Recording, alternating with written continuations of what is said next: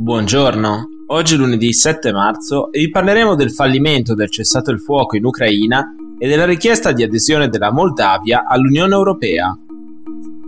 Questa è la nostra visione del mondo in 4 minuti.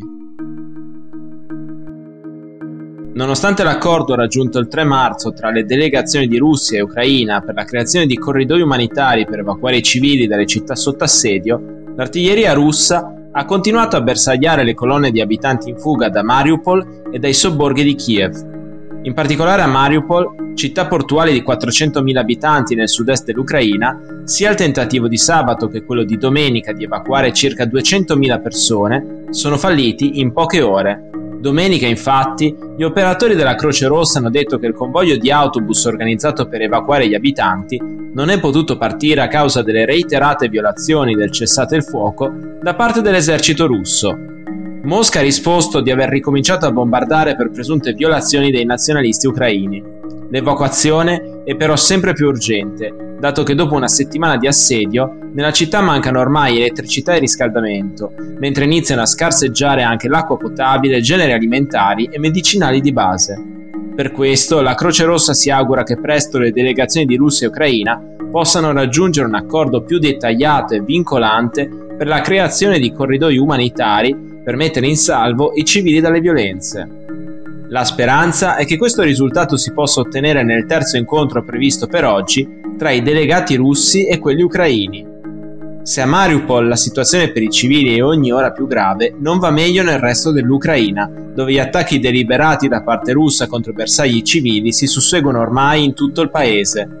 Secondo le Nazioni Unite, dall'inizio dell'invasione russa quasi un milione e mezzo di persone ha lasciato l'Ucraina per i paesi vicini, di cui oltre 900.000 nella sola Polonia. Dopo l'Ucraina e la Georgia, la scorsa settimana anche la Moldavia ha presentato richiesta ufficiale di adesione all'Unione Europea. Giovedì 3 marzo, infatti, la presidente moldava Maya Sandu, del partito filo-europeista Azione e Solidarietà, ha firmato il documento per avviare l'iter d'ingresso del suo paese nell'UE.